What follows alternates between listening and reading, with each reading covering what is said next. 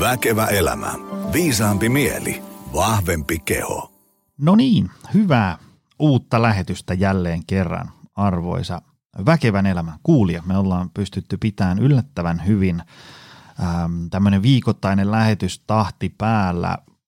En ihan tarkkaan edes muista. Kohta varmaan 130 jaksoa menee rikki, että semmoinen äh, pitkälti kolmatta vuotta tässä mennään. Aina välillä joutuu vähän iltapuhteina talkoilleen tota, ää, lähetystä ää, pakettiin, mutta, mutta annan itselleni taputuksen olkapäälle, että hyvin ollaan pärjätty. Ähm, ja kuten aina, myös tällä viikolla haluan kiittää suuresti kaikkia ää, lähetyksen tägääjiä. Ähm, nyt on ollut itse asiassa viimeisen viikkoon on ollut hauska nähdä, että, että tosi paljon tätä kuuntelee hyvinvointialan ammattilaiset. Se on siinä, siinä mielessä kyllä kiva, että, että, että niin kuin se, että pystyy tuottamaan hyvinvointialan ammattilaisille käyttökelpoista matskua niin, niin, niin, niin se ei ollut alkuperäinen tarkoitus, mutta on ollut mukava huomata, että tota, tästä on tullut vähän niin kuin vahingossa myös sellainen. Ja, ja, ja tota, se, mikä on ollut hieno, on, on että ö, muistan ainakin kaksi kertaa, jossa, jossa on tota, jostain koulusta lähetetty, että saadaanko lupa käyttää sun podcast-jaksoja opetusmateriaalia, että ku, kuunnellaan näitä ja, ja, ja mikä sen hienompaa. Tota, me siirrytään suoraan päivän teemaan. Tänään, tänään jutellaan semmoisesta asiasta kuin toivosta ja, ja, ja ähm, jokainen varmaan suurin piirtein tietää suurin piirtein ehkä, että mit, mitä toivo on, mitä se tarkoittaa, miltä se tuntuu ja sitten jos vähän on toivoton olo, niin mitä se sitten tarkoittaa. Mutta ähm, kuten kaikissa jaksoissa, niin olen pyytänyt langoilla itseeni viisaampia ihmisiä aiheesta ja myllerretään tunnin verran, että mikä, mikä on ikään kuin toivon anatomia. Kaikki ehkä niin kuin nyt kun mulla on kotona tämmöinen seitsemänvuotias poika, niin mä oon sen kanssa usein joutunut kinkkisiin tilanteisiin, kun se aina kysyy milloin mistäkin asioista. Isi, mistä meret tulevat ja tällaisia. Sitten tavallaan huomaakin, että mullahan onkin muuten sivistyksessä aukkoja, vaikka tiedänkin omasta mielestäni, mistä on kyse. Mutta tänään jutellaan toivosta. Mitä on toivo? Mitä hyötyä toivosta, mitä iloa siitä ihmiselle seuraa, entä jos toivo katoo, mitä siitä tapahtuu ja, ja, ja mitenkä toivon tunnetta voi kenties parantaa ja, ja, ja muuta sellaista. En edes tiedä ihan tarkkaan, mihin tämä lähetys tästä lopulta äh, johtaa. Mutta ähm, otetaan langoille ähm, toivosta juuri äh, kirjan julkaissut ja, ja, ja tota, yksi ähm, omia suuria suosikkejani täältä Suomen maasta. Maaret Kallio, tervetuloa. Kiitos Joni Jaakkola. Hei, tota, meidän oli tarkoitus ottaa lähetys face to face sun vastaanotolla, mutta tämä koronahässäkkä tässä taas vähän osoitti, osoitti voimansa ja nyt me vedetään tälle verkon välityksellä, mutta eihän se mitään haittaa. Näistä on tullut aikaisemminkin tosi hyviä jaksoja. Tota, Aivan, nyt mennään Tällä mennään, mennään. mennään sillä, millä täytyy. Ei, Joo. On sopeuttava. Hei, ähm, mä, mä uskon, että Suomessa on ehkä äh, minibussillinen ihmisiä, jotka ei vielä tiedä, kuka sä oot ja mitä sä teet. Äh, tota, kerro ihmisille vähän lyhyesti niin kuin, niin kuin 30 sekunnissa, kuka sä oot, mitä sä teet ja niin edespäin. No, mä oon kouluttaja, psykoterapeutti ja tietokirjailija. Ne on ne, millä mä itseäni helpoiten työn puolesta kuvaisin. Eli on kognitiivis-analyyttinen psykoterapeutti ja teen, teen ihan tätä psykoterapiatyötä edelleen vastaanotolla ja myös sitten paripsykoterapiaa. Mä olen sen lisäksi seksuaaliterapeutti ja mindfulness-ohjaaja ja mitäs kaikkea siellä niin on tullut tehtyä paljon, paljon erilaisia opintoja, mutta kirjoittanut Hesarin kolumneja jo kuuden vuoden ajan ja tosiaan kymmenisen tietokirjaa, että paljon kirjoitan ja sen lisäksi kuuntelen ja sitten koulutan. Kiitos muuten paljon niistä kolumneista, kun se on aina ilo, kun näkee, että nyt on tullut uusi teksti pihalle, niin tota, äh, tulee heti semmoinen, että ah, tämä on pakko lukea, koska siellä on aina hyvä Ihana asia. Ja, ja, tota, ja sitten mä oon huomannut, että no itse en pääse varmaan numeroihin käsiksi, mutta ne on hirveän suosittuja. Aina kun julkaiset, niin ainakin mun someseinät kaikissa kanavissa on ihan täynnä, kun ihmiset jakaa niitä, että voi kun oli taas hyviä sanoja Maaretilta. No kieltämättä ne on ollut, mä oon ollut itsekin tosi yllättynyt ja, ja tota, mutta mä oon tosi tyytyväinen ja mä oon tosi tyytyväinen siihen, että se asia kiinnostaa. Et mä ajattelen, että minä en ole kiinnostava eikä mun tarvikaan olla, mutta että se asia ja tämmöinen hyvin, niin kuin, hyvin niin kuin tutkittuun tietoon ja pitkään kliinisen työn kokemukseen perustuva tavallaan vähän tylsä keskitien näkemys, koska se ei, ei, ei voi niin psykoterapeuttina luvata mitään supermuutoksia eikä äkki-ihmeitä. Se on niin vastoin kaikkia tietoa ja, ja taitoa niin, ja ihmisyyttä, niin mä oon tosi iloinen, että sille on ollut tilaa tässäkin ajassa, joka on aika tämmöinen niin supertehokas ja vähän äärilaitojen aika. Tota, mä voin kertoa yksi asia, mikä siinä on ainakin, mikä mä oon itse huomannut, että sun teksteissä on se sitten kirjoja, kolmonen ja mitä ikinä, niin ähm, ainakin muuhun puree tosi hyvin on se, se tavallaan se tapa, miten sä esität asioita. Äh, mulla on tässä kädessä tämä sun tuorein kirja, tämä Voimana toivo, ja, ja vaimoni Kaisa Jakkula, kun tota, ää, ää, tätä, tätä lueskeli, niin nyt en muista tarkkaan, mitä termiä hän käytti, mutta sanoi, että tämä on semmoista niin tekstiä, että tätä voi olla hankala lukea ikään kuin, ää, niin kuin yhdessä illassa kannesta kanteen, koska täältä pitää niin kuin lukea kappale ja sitten se on niin, kuin niin sellaista niin kuin ajatuksia herättävät. Sitten on pakko laittaa kirja vähäksi aikaa kiinni ja niin kuin pohtia pari-kolme päivää, mitä kaikkea se tarkoitti. Et se, sä, sä, tota, sä oot onnistunut tosi hyvin siinä, missä mä yritän itse onnistua tässä hyvinvointialalla, tässä niin kuin kasvisten syönnissä ja kyykkäämisessä. On semmoinen tavalla, että saisi siitä – kultaisesta keskitiestä, semmoista inhimillisestä touhusta sellaista, että se puhuttelee ihmisiä ja kiinnostaa ihmisiä. Joo, kai se tosi hienosti on itse asiassa sitten sulle kuvannut ja toi on monella tapaa mun tavoitekin. Mä tiedän, että mä kirjoitan aika, mä uskallan nyt käyttää tätä sanaa, mitä sä ehkä väistelit, mutta tuhdisti. Mun ja mielestä niin vaimo muuten käytti tavoin... sanaa tuhti. Olisikohan se ollut tuhti? se on ihan maallista, mutta tavallaan tiiviisti ja syvästi ja aika niin kuin tämmöisiä vähän raskaitakin lauseita, niin kuin mä tarkoitan sisällöllisesti raskaita, ei niinkään rakenteellisesti. Ja se on just noin, ja mun toivekin on, että mun kirjat ei ole sitä, että aa, mahtava kirja, mä luin tämän yhdessä illassa. Saa tietenkin niinkin tehdä, mutta ennemminkin mä toivon vaikka, että se kulkee puoli vuotta mukana. Ja, ja siellä tulee niinku just se palanen ja sitä jää miettimään ja sitä jää miettimään, että miten tämä mussa resonoi, niin kuin mä toivon tämän meidän jaksonkin jälkeen. Että tietenkin tämän voi kuunnella kerralla ja vaikka toisenkin kerran, mutta moni sanoo usein vaikka jostain podcasteistakin, missä mä oon vieraana tai telkkariohjelmissa, että se piti katsoa ja kuunnella moneen kertaan, että ehtii miettiä välissä. Ja silloin mä koen, että mä oon onnistunut. Että mä luon jotain niin valmiiksi pureskeltua tai jotain, siis yksinkertaisuutta ei mitenkään pidä vähätellä, että se on aivan tärkeää, mutta, mutta myöskään niin jotenkin ylhäältä ehkä tulevaa tai jotain sellaista, vaan että hei mieti, että tähän liittyy tämä ja tämä ja tämä ja ihmisen mieli on monimutkainen ja meidän ihmissuhteet on monimutkaisia ja näihin on vaikea löytää yksittäisiä vastauksia. Mitä tämä mahtaisi tarkoittaa sulle ja sun historiassa? Mm. Ja sitten kun tämä prosessi lähtee niin kuin käynnistymään, niin se on oikeasti sit hedelmällistä ja siitä voi tulla niin kuin oivalluksia ja muutoksia, mutta mun näkemyksen mukaan ei siitä, että mä sanoisin, että tee näin ja näin ja näin, silloin, kun me puhutaan tämmöisistä syvemmistä mielenprosesseista ja ihmissuhteista, vaan että kaikilla ihmisen toiminnalla on joku mieli ja sitä pitää jotenkin jaksaa itsensäkin kanssa. Itsekin teen sitä joka päivä, että mietin, että, että miksi mä reagoin näitä. On mielenkiintoista, että miksi tämä herättää musta tätä tai mihin mun ajatus tässä menee. Että semmoinen niin lämmin uteliaisuus, ei mitään ylivatulointia. Että se, on, se on eri asia, vaan semmoinen kiinnostus, että just eilen vaikka ärsyin yhdestä tyypistä aika lailla. Ja mä jäin kyllä pohtimaan, että mikä ihme siinä nyt, että mi, mihin tämä musta osuu tai mistä tässä mahtaa olla kyse. Niin jos tällaista pohdintaa jaksaa tulla mukaan, niin sitten me ollaan oikeasti niin kuin mielenterveyden ja, ja niin kuin semmoisen inhimillisyyden äärellä niin kuin syvemmin. Näissä on selkeästi näissä sun ää, teksteissä ja kirjoissa sellaista tota, jotain tosi paljon samaa, mitä on filosofi Esa Saarisessa, jota fanitan myös suuresti, koska niistä Esan jutuista ja sun jutuista, niistä syntyy sellaista, mitä Esa kuvaa aina termillä ajattelun liikettä. Tavallaan niin kuin joku, mm. joku kela käynnistyy tuo päässä ja sitten sitä kelaa niin kuin päivätolkulla ja sitten siitä syntyy jotain uusia oivalluksia elämään.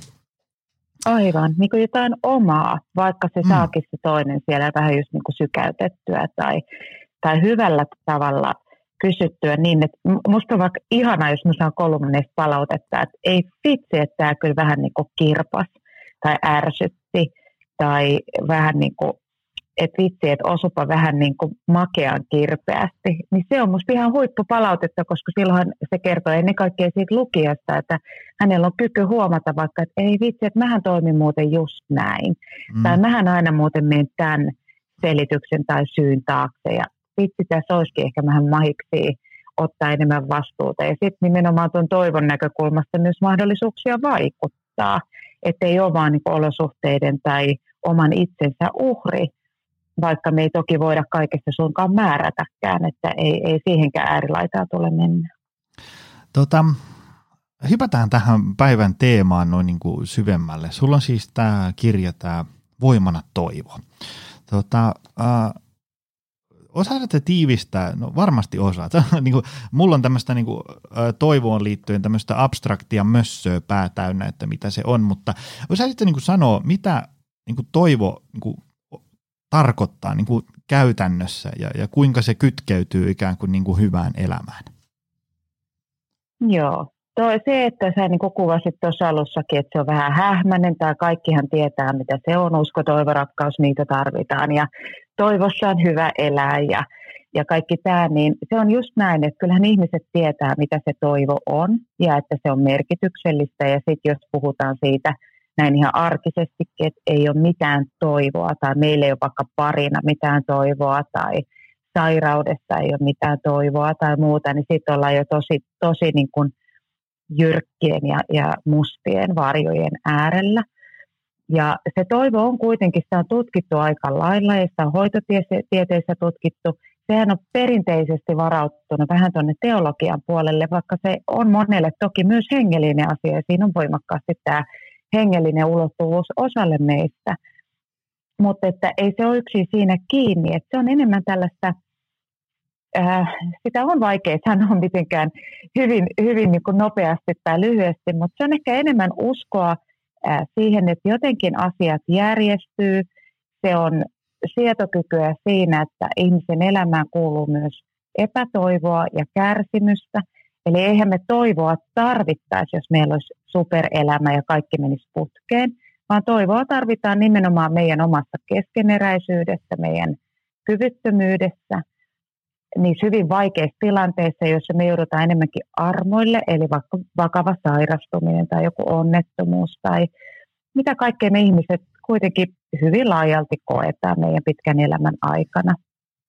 Ja sitten, sitten toivo on kyllä liittyy voimakkaasti hyvään elämään, minkä, minkä säkin toit tuossa esille. Eli ihmisillä, joilla on tämä toivotaso ikään kuin korkeampi, niin heillä on myös enemmän kykyä ja, ja motivaatiota ja taitoja vaikuttaa omaan elämään. Ja se näyttäytyy muun muassa tutkimuksissa niin, että, että toivorikkaammilla ihmisillä on vähemmän esimerkiksi sairauspoissaoloja tai he noudattavat terveellisempiä elämäntapoja – ja se ei nyt tarkoita mitään superihmisyyttä, vaan enemmänkin siinä, että arvostaa itseään ja arvostaa sitä elämää ja kokee, että mä voin jotenkin siihen vaikuttaa. Mikä näkyy sitten minusta hirveän mielenkiintoisesti esimerkiksi sellaisessa tutkimuksessa, jossa on sairastu, niin kuin vakavan sairastumisen äärellä tutkittu sitä, että kuinka hyvin sitoutuu hoitoon. Ja siinä näkyy, että nämä toivorikkaammat ihmiset sitoutuu siihen lääkehoitoon tai lääketieteelliseen hoitoon paremmin. Ja se kuvaa tosi hyvin sitä, että sehän vaatii ihmiseltä paljon psyykkistä kykyä ja taitoa, että me joudun ensin pureskelemaan sen epämiellyttävän tiedon ja jotenkin niin kuin taipumaan sille, että olen sairastunut sairauteen, johon en voi vaikuttaa tai jota en ole voinut valita tai joka ei ole minusta kiinni – mutta voin vaikuttaa sen vaikka sairauden hoitoon tai etenemiseen tai oireiluun omalla toiminnallani, esimerkiksi noudattamalla jotain lääkehoitoa, jota on suositeltu tai annettu. Ja silloin ihminen sitoutuu voimakkaammin vaikka tämän lääkehoidon noudattamiseen. Eli se vaatii sekä samaan aikaan tätä epätoivon sietokykyä, koska eihän kukaan haluaisi sairastua vakavasti – eikä se ole meidän valittavissa. Ei tule mitään kortteja missään vaiheessa, että otatko syövän vai etkö ota syövän esimerkiksi. Mutta sitten taas, että et okei, että joudun niin kun ikään kuin nöyrtymään sille, että näin on käynyt, mutta sitten muistan kuitenkin voimani ja vaikutusvaltani siinä, että mä en ole täysin tämän arvoilla, vaan mulla on jotain toimijuutta, eli kykyä vaikuttaa. Niin se tulee hyvin moniulotteisesti mm. ja hyvin kiinnostavasti. Että se on musta ihan niin kuin, se on sekä äärimmäisen lohdullinen etenkin kovina aikoina, mutta se on myös hyvin voimakkaasti eteenpäin työntävä voima. Jos, mä, tuossa oli monta Eikä semmoista... ihan lyhyt ollut kyllä. se oli hyvä, hyvä, hyvä, mutta oli se tiivistys, koska tota, mainio tiivistys, koska tämä on niin kuin tosi tämmöinen valtava teema ja sitten on niin kuin hankala, hankala saada semmoista konkreettista otetta. Mutta tuossa oli, ja se mitä tuossa oli äh, paljon semmoista samaa, mitä mie, mä tuli niin kuin mieleen näissä meidän omissa hyvinvointivalmennuksissa ja siinä, miten vaikka itse koittaa aktivoida ihmisiä vaikka elämäntapojen osalta, on se just tavallaan semmoinen niin kuin, tavallaan semmoinen toimijuuden kokemus. Tavallaan, että, että, että jos on ollut semmoinen toivo, toivoton tilanne, että, että mulla on niin kuin uniravinto, liikunta, palautuminen, kaikki solmussa ja mistään ei tule mitään ja parhaani yritän, mutta mikään ei vaan etene. Ja tulee semmoinen niin kuin, että niin kuin, tavallaan voisi kuvitella, että toivoton olo, se, että mä kaik, mm-hmm. kaikkeni laitoin tiskiin, mutta mitään ei syntynyt, mitään hyvää, niin, niin tota, se mitä esimerkiksi tämmöisiä arkisia asioita valmennuksissa usein lähdetään niin kuin sellaisista tosi pienistä asioista liikkeelle, jolla kuitenkin on jonkinlaista vaikutusta siihen omaan hyvään oloon, vireystilaan ja muuhun tällaiseen selkä, niska, hartiaseudun kuntoon ja tämmöisiin. Tavallaan, että ihminen alkaa tekemään jotain pientä juttua vaikka päivittäin ja sitten voi huomata niin kuin viikossa kahdessa, että ei vitsi miten paljon tämä vaikutti niin kuin positiivisesti siihen ja tämä. Ja sitten tulee se semmoinen tunne siitä, että, mä, että toisin kuin mä kuvittelin, mähän katsos vaan, pystyn niin kuin omalla toiminnallani vaikuttaa siihen, minkälaiseksi mun oma terveys ja hyvinvointi esimerkiksi muodostuu.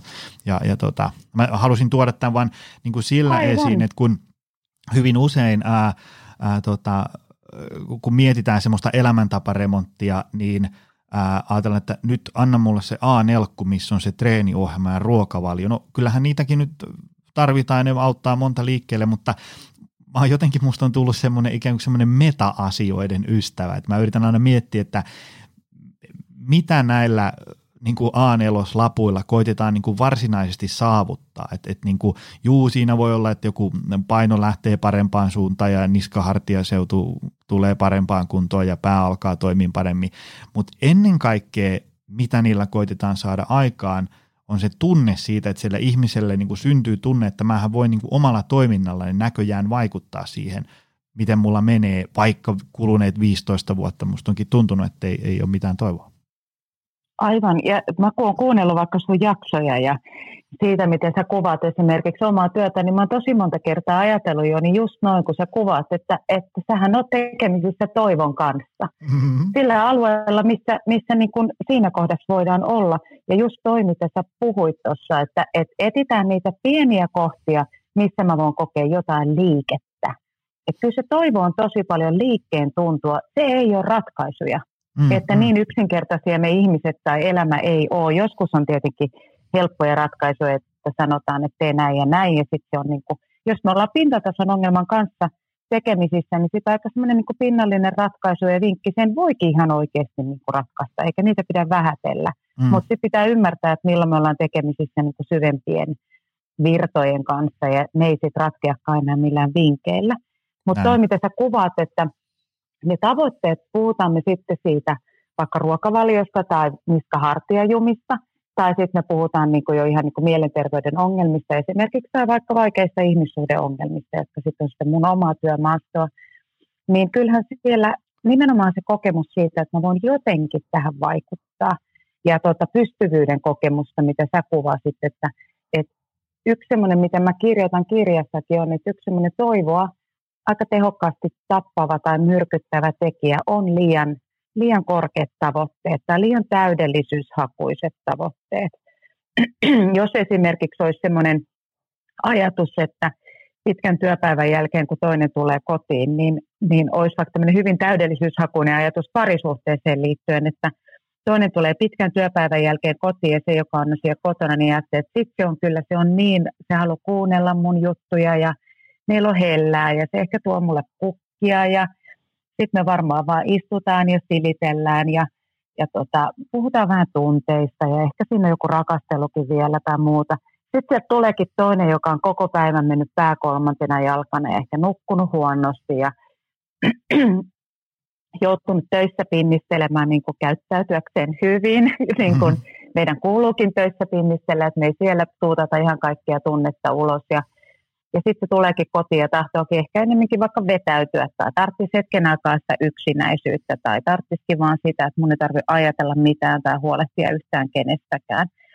Ja tässä niin se vaikka, miten tämä näyttäytyisi tämä toivo tällaisessa hyvin parisuhteen arkisessa tilanteessa, joka on varmaan monelle tuttu, niin olisi se, että et, et ymmärretäänkö mitä toisessa tapahtuu, ymmärrätkö mitä – mussa tapahtuu, tai että ehkä mä odotin nyt vähän liikoja, tai ehkä mä tosiaan, niin kuin, ehkä mun kannattaisi vähän, ei mitenkään luoda mitään kauhukuvia, mutta miettiä vaikka sitä, että kun se toinen tulee, niin se saattaakin olla ehkä vähän äkäinen tai väsynyt, tai se tarviikin ehkä tunnin omaa aikaa murjottaa jossain saunassa vaikka, että siitä vähän niin kuin lauhtuu, tai, tai miten mä voisin huomata, että mitä siinä toisessa on. Eli ei se, että sen tarvii olla jotain mahtavaa, vaan että se voi jotenkin olla niin kuin, että tällaistakin niin kuin hankalaa tai vaikeaa tai vähän epämiellyttävää. Ja miten me näissä olosuhteissa, miten me voidaan vaikuttaa tai tehdä.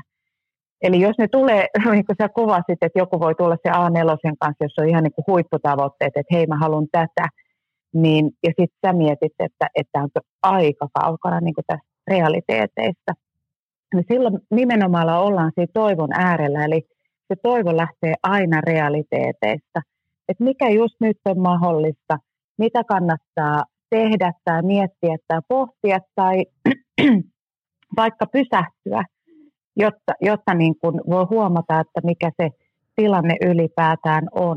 Ja sitten tehdä niitä joitain pieniä liikkeitä, jotta saa sitä pystyvyyden kokemusta. Ja tämä pystyvyyden kokemus, eli se, että mä voinkin vaikuttaa, niin kuin sä sanoit tuossa, että vaikka että mä saankin sen liikkeen, jolla tuleekin vähän verta hartioihin, liikenteeseen, niin vaikka se ei ratkaise koko ongelmaa, niin siinä tulee jo se kokemus, että, että hei, mä pystynkin niin jotain tekemään. Mä en olekaan vaan niin tämän armoilla. Mm. Ja sitten taas tämä pystyvyys on siitä mielenkiintoinen ilmiö ihmisen mielessä, että sillä on tapana levitä.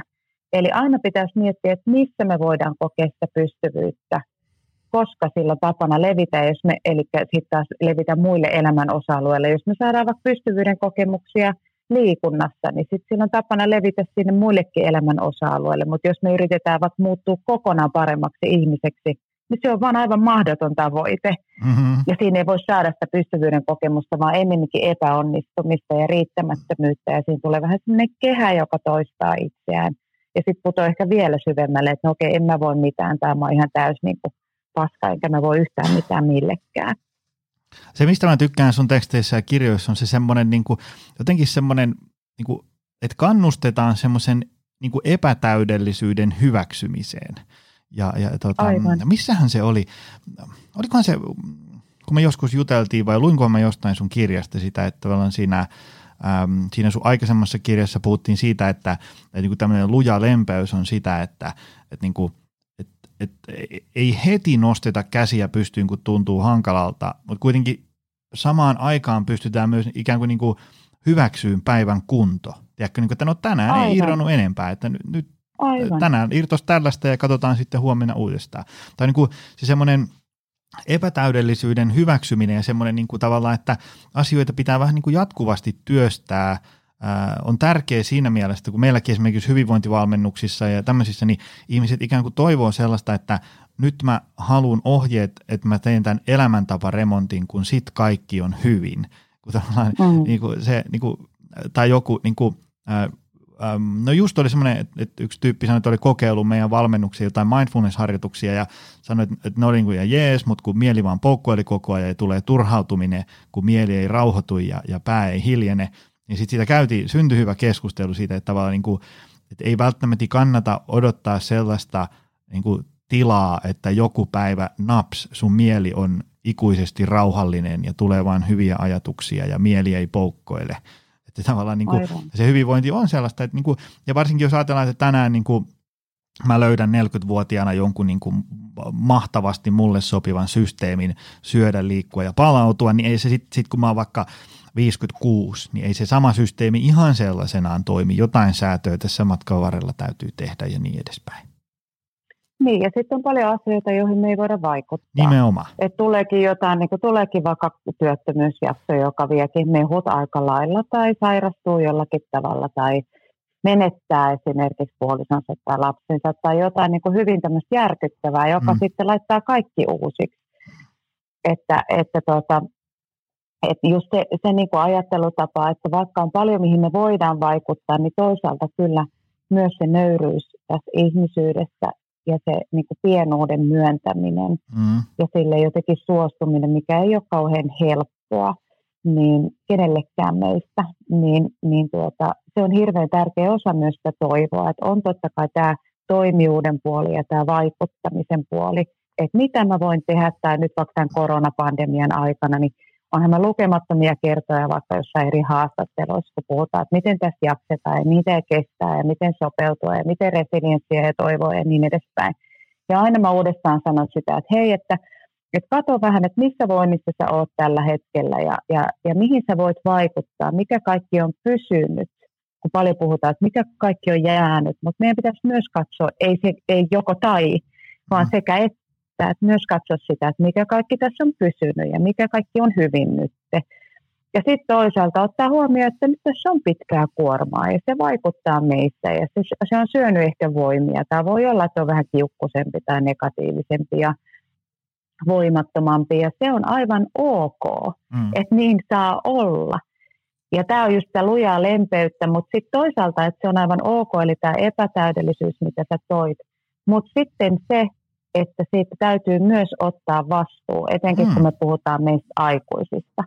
Eli sitä se ei niinku tarkoita, että hei, että, että mä oon nyt väsynyt, joten mä nyt vedän tänä iltana pienet niinku vaikka känniset tuolla kotona ja on lasten kanssa, koska mä oon niin väsynyt ja mä tarvin piristystä. Niin ei tämä ei ole kyllä mitään lujaa lempeyttä, mm-hmm. vaan enemmänkin se, että huomaa vaikka, että okei, että mä oon väsynyt, mun on vaikea jaksaa olla vaikka lasten kanssa, kun mä oon niin puhki. Miten me voitaisiin tehdä tästä olosta jotenkin turvallista yhdessä ja jotenkin niin, että se on kaikille ok. Että voiko että nyt äiti tai isi on niin puhki, että tänään vaan katsotaan jotain leffaa tai luetaanko kaikki omiamme tai sitten lämmitetään jotain ihan helppoa ruokaa sieltä valmiina eikä pyritä mihinkään supersuorituksiin. Tai toisessa ääripäässä nostetaan niitä käsiä ylös, että on mullakin oikeus nauttia ja mä teen ihan mitä mua huvittaa.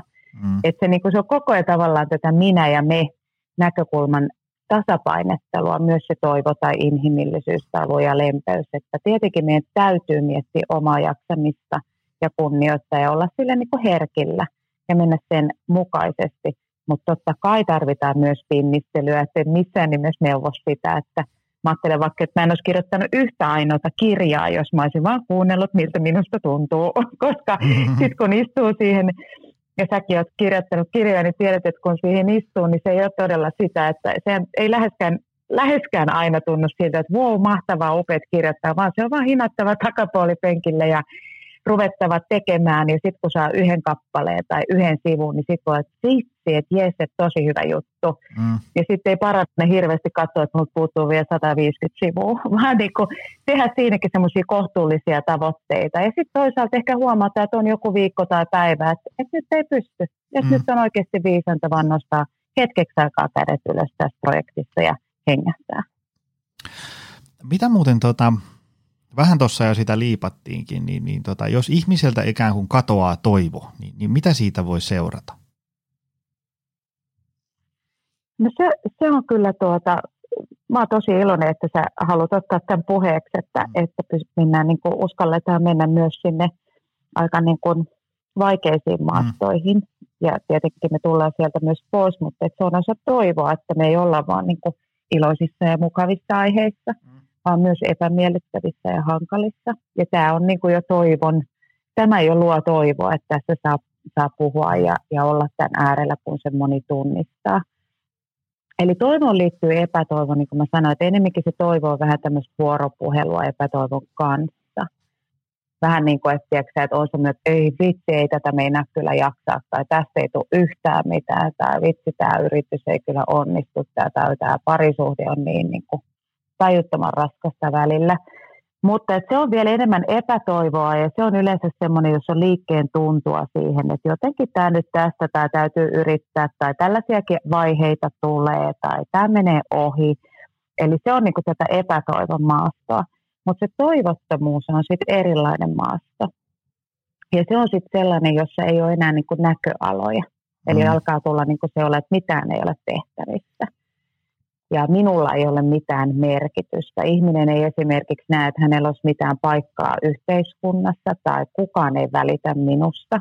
Ja näähän on voimakkaita subjektiivisia kokemuksia. Ei se välttämättä ole niin, että objektiivisesti katsottuna niin tilanne olisi ollenkaan niin, mutta vaikka masentuneen mieleen liittyy tosi usein tällaisia toivottomuuden näkökulmia, joissa täytyy ymmärtää, että kyse on siitä sairaudesta eikä siitä, että se ihminen olisi vaikka niin huono tai merkityksetön, vaan se sairaus saa, saa ikään kuin tuotua tosi voimakkaasti sen näkökulman tai se tilanteen toivottomuus mm. tuo sen. Ja silloin kun me ollaan tämmöisessä toivottomuuden paikassa, me kaikki varmaan ollaan siellä ainakin käyty, mutta jos se jää vähän niin kuin pidemmäksi aikaa, niin se on vakava paikka. Eli epätoivosta mä en olisi sinänsä vielä huolissani. Se kuuluu ihan ihmisen normaaliin hyvään, hyväänkin elämään. Mm. Mutta sitten taas ne toivottomuuden jaksot, niin ne on sellaisia, joihin itse pitää huomata, että okei, että nyt mulla on vaikka näin näköalaton, että ei oikeastaan vaikka, puhutaan, että meillä Suomessa esimerkiksi nuoria, joilla ei ole unelmia tai mm. jotka ei näe mitään paikkaa tulevaisuudessa itsellään yhteiskunnassa, niin ne on todella huolestuttavia näkökulmia. Eli se, silloin me tarvitaan ennen kaikkea toisia ihmisiä – toivo voi tarttua. Ja, ja kyllä mä ajattelen vaikka mun omassa psykoterapeutin työssä, niin sehän on tosi tavallista, että ihminen on hyvin toivoton tullessaan tai meidän aloittaessa psykoterapian tai toivoton suhteessa esimerkiksi omaan oireeseensa, vaikka että, että tälle mun ahdistukselle ei voi enää tehdä mitään.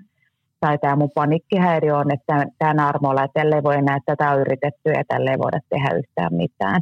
Mutta toisaalta joku toivohan siellä viriää, jos hän tulee vastaanotolle. Eli jokuhan siellä on silloin semmoinen, niin kuin, että ei ihminen hae apua, eli hän on joku pieni häivähdys siitä, että ehkä joku voisi jotenkin auttaa. Et siellä on jo semmoinen niin toivon läikähdys. Mutta kyllä me tarvitaan toisia ihmisiä silloin, että minusta ihmisellä tulee olla lupa olla myös toivoton, mutta mm. ei koskaan toivoton ja yksin. Et jos me ollaan toivottomia – niin on tosi tärkeää, että me ollaan toisten ja tai edes jonkun kannateltavissa. Ja tämä on sellainen, mitä mun mielestä meidän kaikkien täytyy niin kuin miettiä, että kyllähän mä vaikka työni puolesta olen merkittävä jonkin aikaa, merkittävä toivon kannattelija toiselle ihmiselle, kunnes se alkaa taas hänessä elää ja hänellä on enemmän omia keinoja vaikuttaa ja se tilanne hellittää ja se ei ole sitten enää niin kuin minusta kiinni, tai mun työstä kiinni ja silloinhan tavoitteena onkin, että minä jään tarpeettomaksi siinä matkan verralla. Sehän on nimenomaan se tarkoituskin tai pariskuntaa voi auttaa niin, että heille tulee sitä niin kuin keinoja olla ja löytää ja toivoa ja turvaa toisistaan ilman sitä ulkopuolista apua. Mutta että, että sitten myös, että kyllä meidän täytyy jokaisen miettiä niin minun kuin, kuin sun tai kenen tahansa kuulijan, että, että kuka mulle on sitten sellainen, että, että onko mun elämässä niin kuin edes yksi tai kaksi ihmistä, jolle mä voisin sanoa, kun tuntuu, että ei, ei ole enää mitään. Tai että, että jotenkin tuntuu, että mulla ei ole mitään merkitystä. Tai yksinäisyys liittyy paljon tuonne toivottomuuden kokemukseen. Ja se ei ole välttämättä absoluuttista yksinäisyyttä, vaan ihminen voi kokea yksinäisyyttä myös perheen sisällä, mm. parisuhteen sisällä, työyhteisössä. Ja et, et, et jos mä edes saan ilmaistua jollekin sitä omaa toivottomuutta, niin, niin se on jo niin kuin silta toivoon. Mutta sitä toivottomuutta ei ratkaista yksin. Se on musta niin kuin pää, pääsanoma siinä. Tuo oli hyvä tiivistys. Mulla tota, äm, jos nyt ajattelee näitä elämäntapahommia ja, ja elämäntaparemontteja, niin, niin tota, ja, ja sitten peilaan tähän, kun itse olen tämmöinen suuri ja mahtava ratkaisukeskeinen valmentaja, niin siellä, siellä siellä koulutuksessa painotettiin ja sitten valmennuksessa on itse huomannut sen usein, että kun ihmisen se, se näkökulma siihen tilanteeseen muuttuu, niin sitten yleensä jotain nyt kähtää eteenpäin. Ja kun hyvin usein ihminen on ikään kuin, niin kuin sementoinut itsensä sellaiseen tavallaan semmoiseen niin näkökulmaan tilanteesta, että ei tästä tule mitään. Ja, ja, mutta sitten kun tavallaan vähän siinä jutellaan ja, ja pallotellaan eri vaihtoehtoja ja sitten pystyykin näkemään sen ihan täysin saman ongelman vähän niin kuin uudenlaisessa valossa. Että okei, että niin mä en nyt pysty niin kuin koko elämäni räjäyttämään uusiksi, mutta kyllä mä voin tuosta liikunnasta aloittaa ja katsotaan sitten, mitä tapahtuu. Niin silloin yleensä nyt kähtää eteenpäin. Onko niin kuin tässä Toivon kanssa samanlaisia asioita, että tavallaan pitäisi niin kuin jotenkin pystyä näkemään se tilanne erilaisesta näkökulmasta? Tiedätkö, kun mä kuuntelen tuota sun selitystä, niin Mähän näen, toki mä nyt katson täältä oma, oman niin kuin mm. koulutukseni perspektiivistä käsin, mutta mä näen, että tuossa on niin kuin, tietenkin siinä on tämä näkökulmavaihto, joka on sitä aika tämmöinen kognitiivinen, eli tiedollinen, älyllinen puoli. Mm.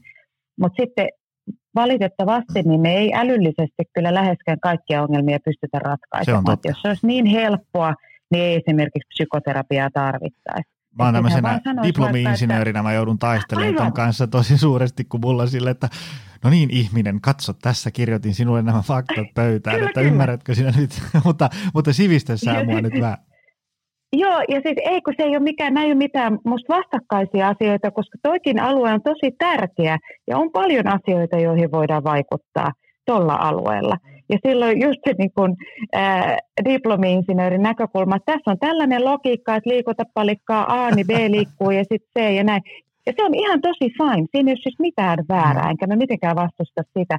Mutta se ei ole myöskään niinku se kaava, jolla mennään kaikkialle. Mm, mm. Et sitten, sitten on paljon sellaisia asioita, että, että kun tiedetään vaikka tästä psykoterapeuttisesta muutoksesta, niin se ei tapahdu tällaisiin kognitiivisiin prosesseihin suinkaan pelkästään. Tietenkin siellä tapahtuu myös sitä.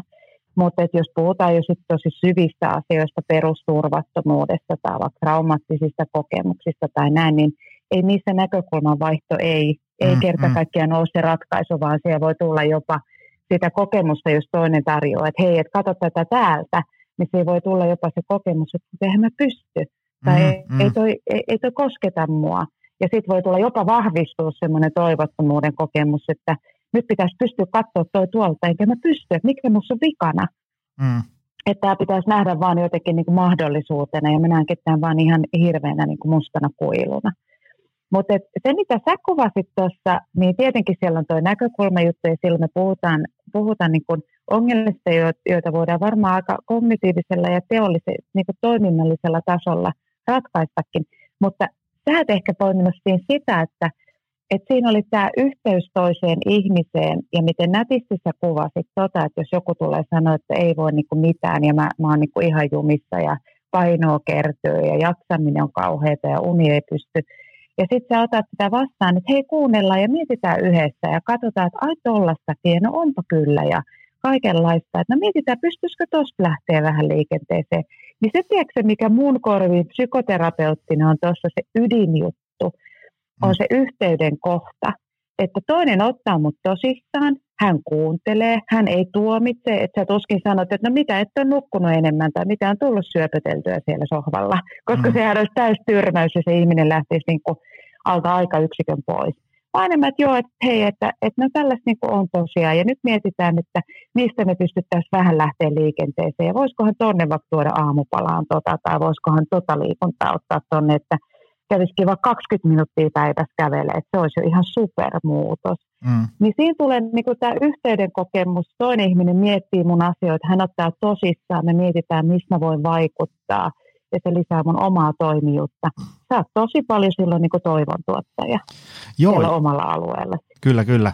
Ja mulle tulee tuosta aina se mieleen, että kun mä käyn esimerkiksi vaikka mut, ö, tilataan luennoimaan johonkin työyhteisöön, niin, niin sitten jos, jos mä menen sinne ikään kuin, niin kuin – oikolukeen kalvoilta liikunta- ja ravitsemussuosituksia, niin ne on enemmänkin sellaisia, että sit ne, ne eturivin neljä triatlonistia ja crossfittaa ja nyökyttelee siinä, että just, just näinhän se on, näinhän se on, kun sitten tavallaan siellä niin kuin, äm, takarivissä istuu kädet puuskassa muutama tyyppi, jotka on siellä tilassa sen takia, kun pomo käski ja sitten ne katsoo kelloa, että koska, tästä pää, koska täältä pääsee pois. Niin, niin tota, mä oon huomannut sen, kun mä haluaisin kuitenkin, mulla on semmoinen naivi tota, tota, tota, unelma, että kun mä käyn jossain heittää hyvinvointiräppiä, niin kaikki innostuu. tota, Mutta mä oon huomannut sen, että, että semmoisen... Se voi niin kuin, olla, että se on vähän korkea tavoite. ota, ota mä, joku päivä vielä, kun mä lopetan mun puheen, niin kaikki nousee seisoo ja taputtaa. Mutta mä oon huomannut sen, niin kuin, että... että, että, että, joo, joo, mä oon huomannut sen, että, että semmoisen niin kuin yhteyden si- siihen takarivin porukkaankin, ainakin osaan siitä löytää niin, että niin kuin se lähtee vähän semmoisella Maaret Kalliomaisella kulmalla siihen tilanteeseen, eli että niin kuin sanoo, että, että, niin kuin, että, että, että tämä hyvinvointi, tämä on oikeasti joskus tosi vaikeaa. Ja sitten tässä on ihan, ihan turha kuvitella mitään sellaista niin kuin, jotain, niin kuin, että, että joku päivä joku löytyy joku graalimalja ja sitten kaikki on helppoa ja mahtavaa ja hienoa ja niin edespäin. Tämä on hankalaa, vaikeaa ja se niin semmoisen, että niin kuin vaikka joka päivä joku asia menee toisin kuin sä suunnittelit, niin että, että olisi niin kuin hyvä opetella elää sen kanssa. Hyväksyy se, että no tänään mä koitin tällaista ja no nyt kävi näin ja, ja voisiko huomenna tehdä jotain toisin. Ja, ja sitten tavallaan niin kuin, mä pyrin usein kuvaan sellaista niin kuin kultaista keskitietä, että kun sä niin kuin suurin piirtein tämmöiseen sektoriin osut näillä sun ravinto, liikunta ja palautumisvalinnoilla niin kuin suurimman osan ajasta, niin silloin me ollaan yleensä jo aika niin kuin hyvällä mallilla, semmoisella niin turvallisella kultaisella keskitiellä ja, ja sitten semmoinen tavallaan niin kuin, mä yritän usein kuvata sitä, että, että niin kuin tavallaan ainoa alue, mistä mä kannustan ihmisiä pois, on se, että ei tehdä niin kuin hyvinvoinnin näkökulmasta yhtään mitään. Eli, eli syödään huonosti, ei liikuta yhtään ja nukutaankin huonosti, koska se on tavallaan siellä, ähm, siellä tapahtuu sitten niin kuin, voi tapahtua aika nopeastikin niin kuin terveydellisiä äh, vaikutuksia, että tavallaan, mutta sieltä pääsee pois, kun laittaa edes jotain tikkuja ristiin. Ihan vaan niin kuin vaikka aikaisemmissa jaksoissa Aivan. puhuttiin niin kuin liikunnasta, ää, niin, niin kun monelle esimerkiksi liikuntasuositukset saattaa kuulostaa aika hurjalta, mutta todellisuudessa, jos vaikka puoli tuntia kävelee, ja se voi tehdä niin kuin, että aamulla vartti ja iltapäivällä vartti, niin sillä saa ikään kuin sen passiivisuuden aikaan saamia niin kuin ikäviä vaikutuksia niin kuin muutettua jo dramaattisesti parempaan suuntaan. Ja sitten kun ihmisillä niin kuin silleen niin kuin silmät kirkastuu, että okei, että eihän, niin kuin, eihän mun tarvikaan muuttua kilpatriatlonistiksi saman tien, niin se yleensä luo ihmisille semmoista toivoa, että ehkä tästä vielä niin kuin pääseekin hyvään kuntoon joku päivä. No just näin, ja, ja, ja hyvin se kuvaat tota, että tietenkin siellä on niitä, jotka lähtökohtaisesti on tosi innoissaan ja e, en nyt lähtisi ihan yksioikoisesti, etkä sä tätä tehnytkään, mm. mutta myöskään sanomaan, että sitten ne supermaratonarit ja triatlonistit siinä eturivissä on välttämättä, niille voisi olla niin kuin terveyden perikuva, että niille voisi olla monella tapaa myös ihan tärkeää joskus ehkä pysähtyä tai levätä tai se voi olla myös mielenpuolen asioita, miksi on pakko painaa. Mm, mm, mm. Niin kuin voi olla mielenpuolen asioita siinäkin, että miksi ei pysty yhtään painamaan tai mm. ei pysty yhtään niin kuin edistämään, että ne ei niin kuin ole näin helposti nähtävissä tietenkään, mutta että sehän luot silloin yhteyttä jo sinne, että että hei, että ei jää niin kuin ihminen ulkopuolelle, että tämä ei ole jotain tämä hyvinvointi, joka koskisi vaan vaikka superihmisiä tai triatlonisteja, vaan se on ihan, että se koskee ihan jokaista meistä niin kuin mm. painosta tai iästä riippumatta. Mutta sitten toki niin kuin mä ajattelen psykoterapeuttina, että, että on tärkeää, että me tuodaan välineitä ja keinoja. Ja on tärkeää vaikka, että me puhutaan mindfulnessista, että kuinka niin kuin, sillä voidaan vaikuttaa ja kuinka, niin kuin, mitä tiedetään tutkimuksista. Se löytyy jopa käypähoitosuosituksissa. Tai jooga on ihan mielettömän hyvä liikuntamuoto monella tapaa, semmoinen kehomieli – liikunnan muoto, jossa saadaan niin kuin rauhoitettua molempia sekä, sekä niin kuin kehoa että mieltä. Mutta tämä ei ole myöskään mitään semmoisia taika-avaimia mm. kaikkeen. Et se on minusta hirveän tärkeää, että ei jää sitä niin kuin ulkopuolisuuden tai, tai niin kuin yksinäisyyden ja toivottomuuden kokemusta siitä, että on paljon asioita, joihin missään nimessä ei mindfulness riitä tai mm, meditaatio mm. ei riitä tai ei se puolen tunnin kävely riitä tai jooga ei ratkaise sitä mm. asiaa. Että sit myös sen niin kun ymmärtäminen, mä ajattelin, kun sä sanoit tuossa, että tätä kuuntelee paljon hyvinvoinnin ammattilaiset myös, niin, niin, ja mitä musta tosi moni tosi hienosti tekeekin, mutta siinä on vielä kyllä niin myös katsomisen varaa on sitä, että, että tota, et, okei, mä voin auttaa sua tähän, ja sitten toisaalta, että nyt ehkä tuntuu, että tässä onkin sellaisista pulmista kyse, jossa joku muu voisi auttaa sua paremmin. Mm. Et jos ihminen ei pysty tekemään niitä pieniäkään muutoksia, niin jostain sekin kertoo. Juu, juu. Ja sitten sitä pitäisi niin kuin myös lähteä auttamaan. Ei välttämättä silloin sen personal trainerin avulla, vaan sitten toisen PT, psykoterapeutin mm. avulla tai, tai miten sitten ikinä, mutta sitä ei tarvikaan niinku itse arvioida eikä, eikä pysty niinku itse ratkaisemaan. Et siinä että se toivo on niinku keskeinen, että mä toivoisin, että ihmiset uskaltaisi hakea apua, vaikka niillä ei olisi mitään tietoa, että onko tässä nyt joku massiivinen ongelma vai joku pieni ongelma. Ja sitten toisaalta, jos ne hakeutuukin nyt vaikka hyvinvointivalmentajan luokse, joka toteaa, että hei, että, että tosi hyvä, että sä tulit, mutta tämä on sellainen juttu, että tässä kannattaisi hakea kyllä ehkä vähän toisenlaista apua, niin se on todella hyvä teko hyvinvoinnin Joo. puolesta. Eikä, että sitä lähdetään ratkaisemaan sellaisin työvälineen, jotka ei kerta kaikkiaan riitä siihen problematiikkaan. Kyllä. Tota, mulla, on niin, mulla on niin monta kysymystä vieressä. Mä yritän tässä parhaillaan miettiä, että minkä mä sulta kysyisin. Hei. Otetaan vain, Joni, tiedätkö, vaikka kolme jaksoa. Hei, tota, tämmöisen mä haluan kysyä, äh, kun sä, ähm, sä puhut tässä sun kirjassa niin kuin toivon taidoista. Ja, ja mä itse esimerkiksi, kun mä kirjoitin just mun tota, äh, väkevä työelämäkirja, ja mä jotenkin miellän työelämän tosi paljon niin kuin taitolajina, ja mulle, mulle taito esit, niin kuin, ta, tavallaan ilmenee asiana, jossa voi olla hyvä tai sitten voi olla vähän huono, mutta aina voi niin kuin opetella paremmaksi Joo, tarvittaen niin. mukaan. Niin miten niin kuin, niin kuin mikä, mitä minä kuvaisi? Toivon taidot. Mitä ne on? Miten ne liittyy? No sä toit just tämän tärkeimmän pointin siihen, että, että tietenkin toivo liittyy siis, puhutaan ikään kuin varhaisesta toivosta, eli minkälaista, minkälaista toivoa meissä on lähtenyt virjäämään tai elämään, tai meissä on nähty jo siellä lapsuuden varhaisissa suhteissa. Eli miten vaikka meidän tarpeita on ymmärretty tai miten meidän tunteisiin on vastattu. Nämähän on tuhansia, tuhansia, tuhansia tilanteita – eikä suinkaan tällaisia niin kuin kognitiivisia muistoja välttämättä siitä, että, että kyllä minulle sanottiin, että sinä pystyt, vaan ne on enemmänkin sellaisia, että miten muuhun reagointiin, kun mä vaikka pelkäsin tai miten mun tunteita on poimittu tai miten on ymmärretty vaikka mun herkkyyttä tai mun ujoutta tai, tai mun niin kuin vaikka voimaa ja mm. onko sille ollut tilaa tai miten vanhemmat ovat reagoineet itse itseensä ja nähneet itseään niin kuin sekä sille lämpimästi puutteellisina, että myöskin sitten niin kuin voimallisesti kykenevinä ihmisinä. Että nämä on niin kuin tosi monimutkaisia ja pitkiä juttuja.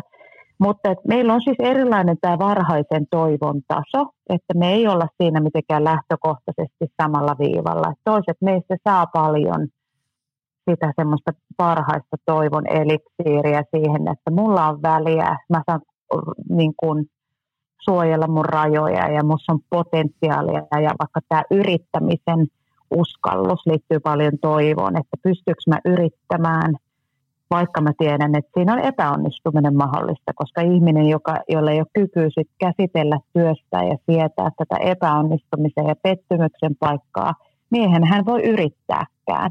Tai eihän hän voi vaikka lähteä luovasti tekemään asioita, koska eihän me tiedetä, mihin se johtaa.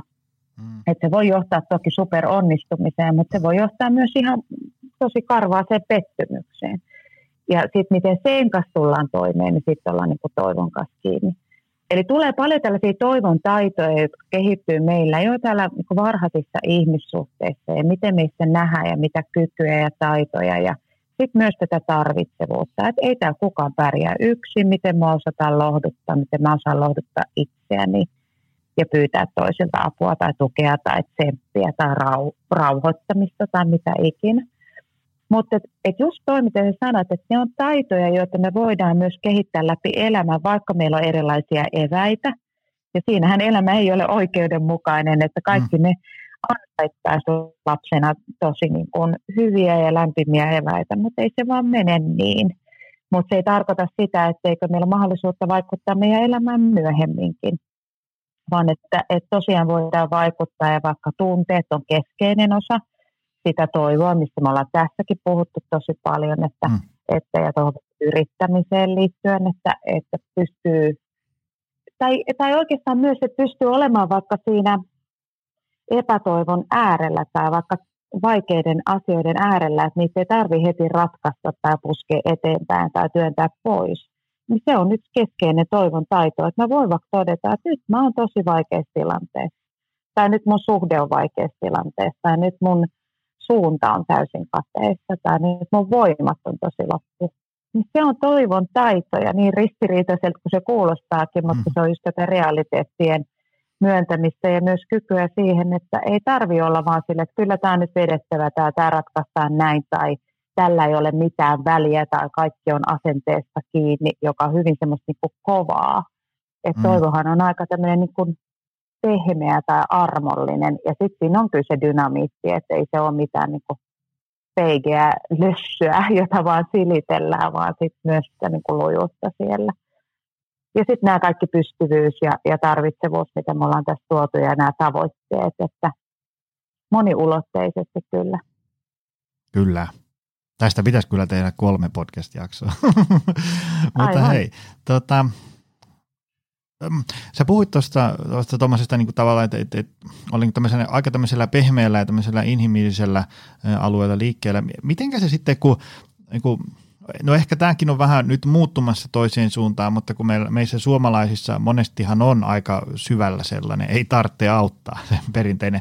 Eikö se mun mielestä kaikkein suomalaisin lause joskus ollut, että ei minua varten tarvitse keittää? Mitään.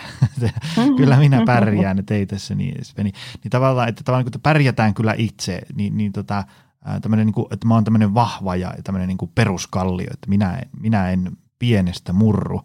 Miten tämä vaikuttaa toivoon, jos on omaksunut tällaisen asenteen ja sitten tuleekin tavallaan jotain niin kuin tosi kovaa vastatuulta, tämmöistä ehkä niin kuin ylitse pääsemätöntä haastetta? Joo, hyvä, hyvä kysymys. Kyllä meillä suomalaisilla on paljon edelleen, että kyllä se näkyy myös näissä kiintymyssuhdetutkimuksissa näyttäytyy nuoremmalla sukupolvella olevan, olevan jo enemmän tätä kykyä ottaa apua vastaan tai ilmaista omaa tarvitsevuuttaan, joka on siis vahvuutta mm. ja nimenomaan se toimintakykyä. Ja nämä ei ole nyt taas joko tai asioita, vaan nämä ehdottomasti sekä että esimerkiksi turvalliseen kiintymyssuhteeseen liittyy nimenomaan tai vaikka sanotaan vielä yksinkertaisemmin ja turvalliseen mieleen, liittyy se, että mulla on kykyjä niin kuin säädellä itse itseäni, mulla on taitoja ja, ja kokemus, että mä voin auttaa itseäni vaikka kovassa tilanteessa.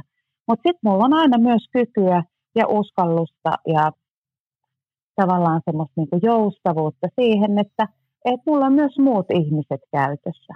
Mm. Eli mä en ole jomman kumman varassa jos ihminen on vain toisten varassa, että aina pitää kaikkeen hakea varmistus muilta tai pitää tietää, että teekö me suositusten mukaan tai noudataanko me tiettyä ruokavaliota, joka on niin kuin ihan prikulleen oikein ja se tavallaan on ikään kuin ulkoistettu se turva minusta, niin silloin me ollaan huteralla pohjalla. Mutta me ollaan yhtä lailla huteralla pohjalla silloinkin, kun me ollaan hyvin, että minä en tarvitse ketään ja minä olen vaan itseni varassa ja kuule, täällä ei voi luottaa kehenkään muuhun kuin itsensä. Vaikka moni liittääkin tämän itse varmuuteen mutta sitä se ei kyllä ole. Mm. Vaan enemmänkin se tasapainoisuus tai turvallinen mieli ja tämän niin toivorikas mieli on enemmänkin sitä, että on käytössä nämä ikään kuin molemmat turvavyöt. Mulla on keinoja laittaa itse itselleni turvavyöitä ja auttaa itseäni ja tsempata ja, ja pinnistellä. Mutta se ei ole mun ainoa keinoni, vaan mulla on myös kykyä pyytää apua. Ja kun ihmisellä on käytössä nämä molemmat, puhutaan siis kanssasäätelystä ja itsesäätelystä tälleen niin vähän ammatillisemmin termein. Mm. Mutta kun ihmisellä on käytössä nämä molemmat, niin silloin hänellä on niin täyspakki. Eli ehdottomasti tämä on sellainen, jota kannattaa kyllä pohtia, mitä mä oon vaikka mun kirjoituksissa paljon tuottanut, ja ne aina resonoi suomalaisessa mm. kansassa.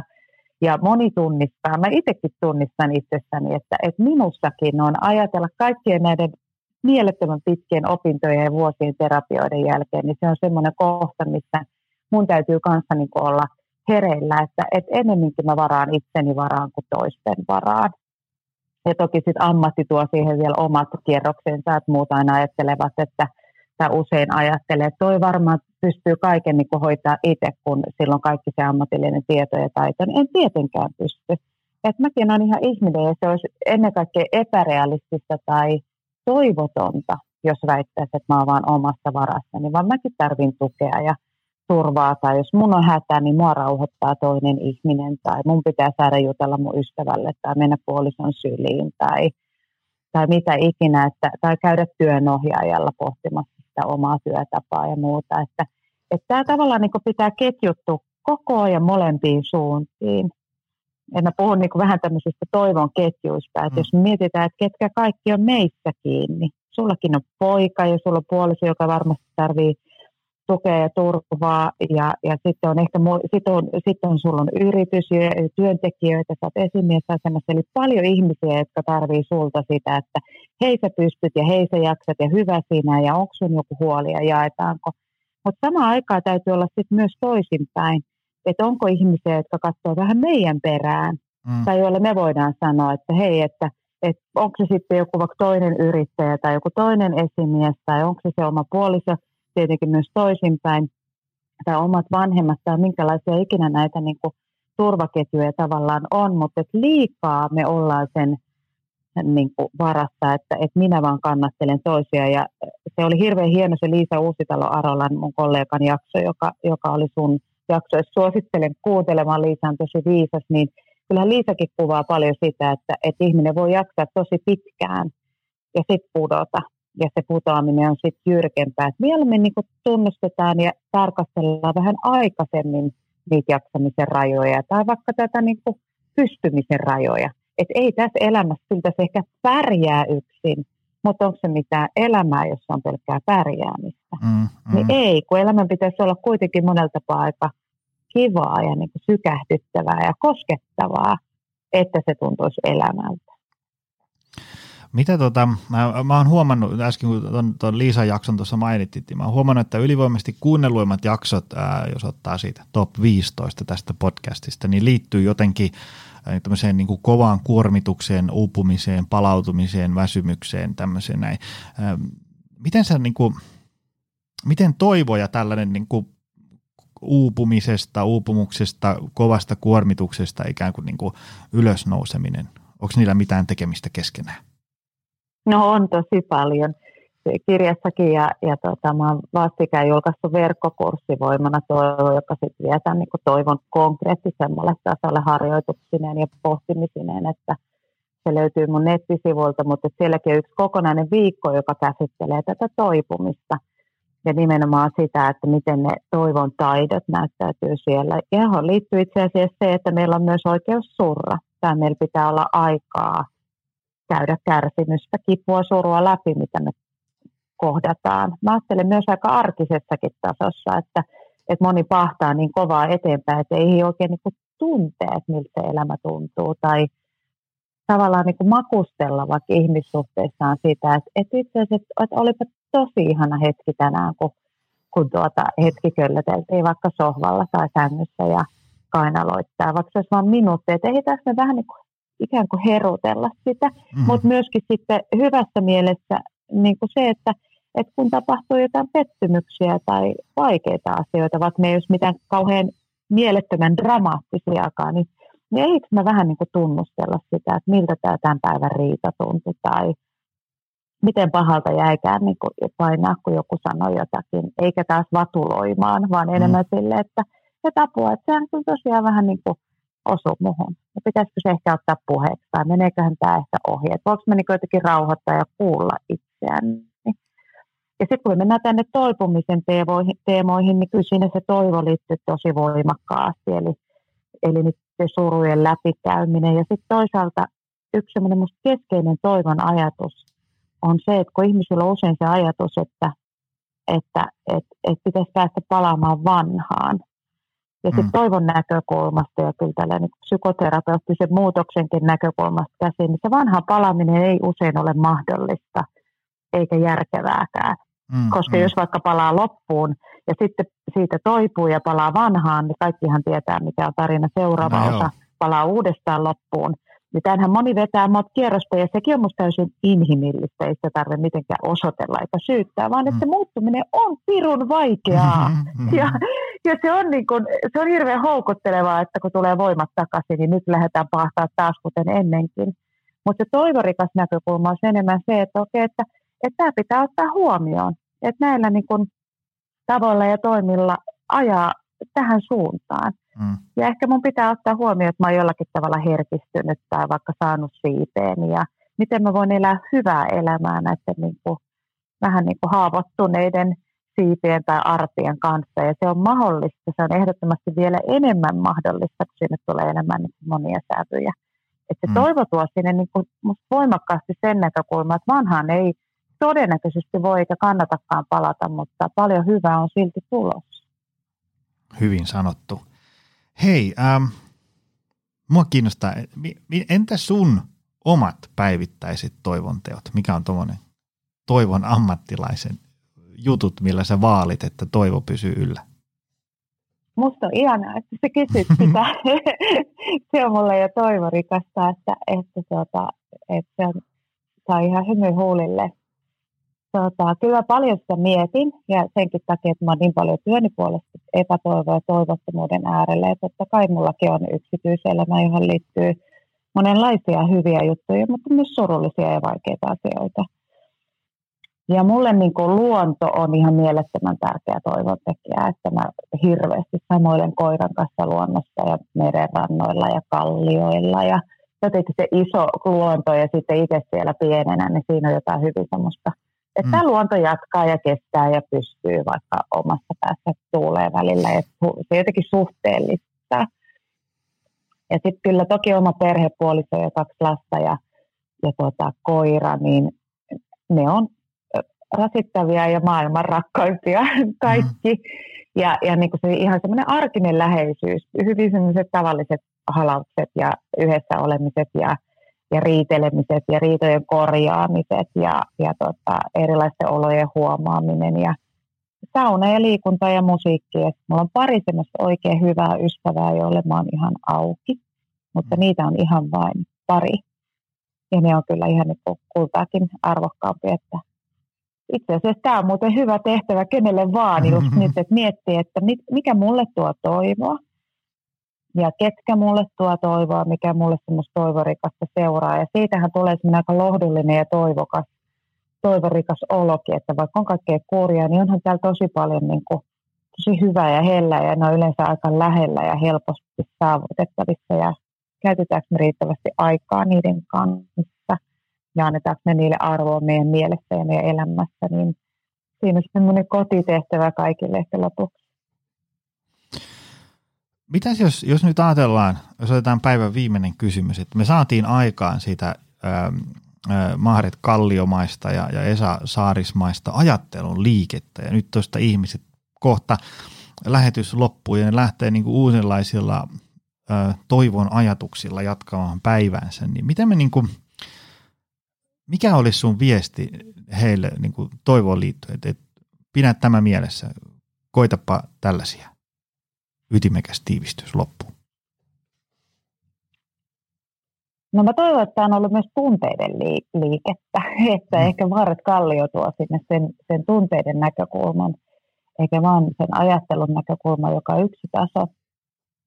Mutta Ehkä ennen kaikkea se, että, että toivon, että tämä on ollut sellainen hetki ihmiselle pysähtyä, että missä mä menen just nyt ja mitä oikeastaan tapahtuu ja millaisessa voinnissa ja olosuhteissa mä oon nyt.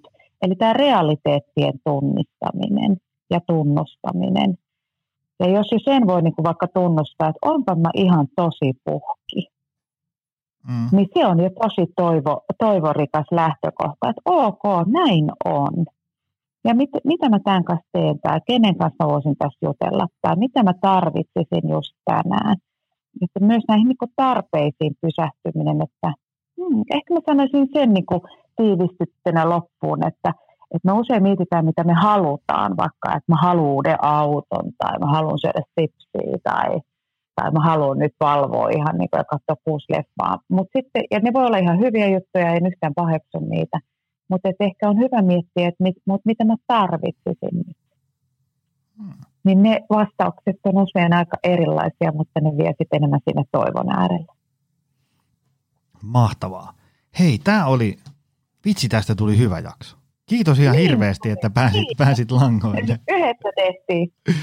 Hei, tota, tota, tota. Mistä, mistä sun juttuja voi seurata lisää? Ja, ja sun kirjat varmaan löytyy, kun laittaa johonkin kirjakaupan hakukoneeseen sun nimen, niin sieltä tulee iso kasa. Joo. Sulla on verkkosivut. mennä vaikka mun nettisivuille maaratkallio.com ja sitten kyllä mä löydyn Instasta ja Facebookistakin, niin sieltä nettisivulta löytyy ihan kaikki. Niin sinne vaan tutkimaan. Mahtavaa. Hei, kiitos tästä niin kuin tosi tosi paljon. Tämä oli mainio, mainio setti. Kiitos Joni, kiitos. Ja kiitos sulle myös, arvoisa kuulija, että tänne päätyyn saakka kuuntelit. Me koitetaan taas ensi viikolla lisää. Se on moi. Tutustu lisää aiheeseen optimalperformance.fi ja opcenteri.fi.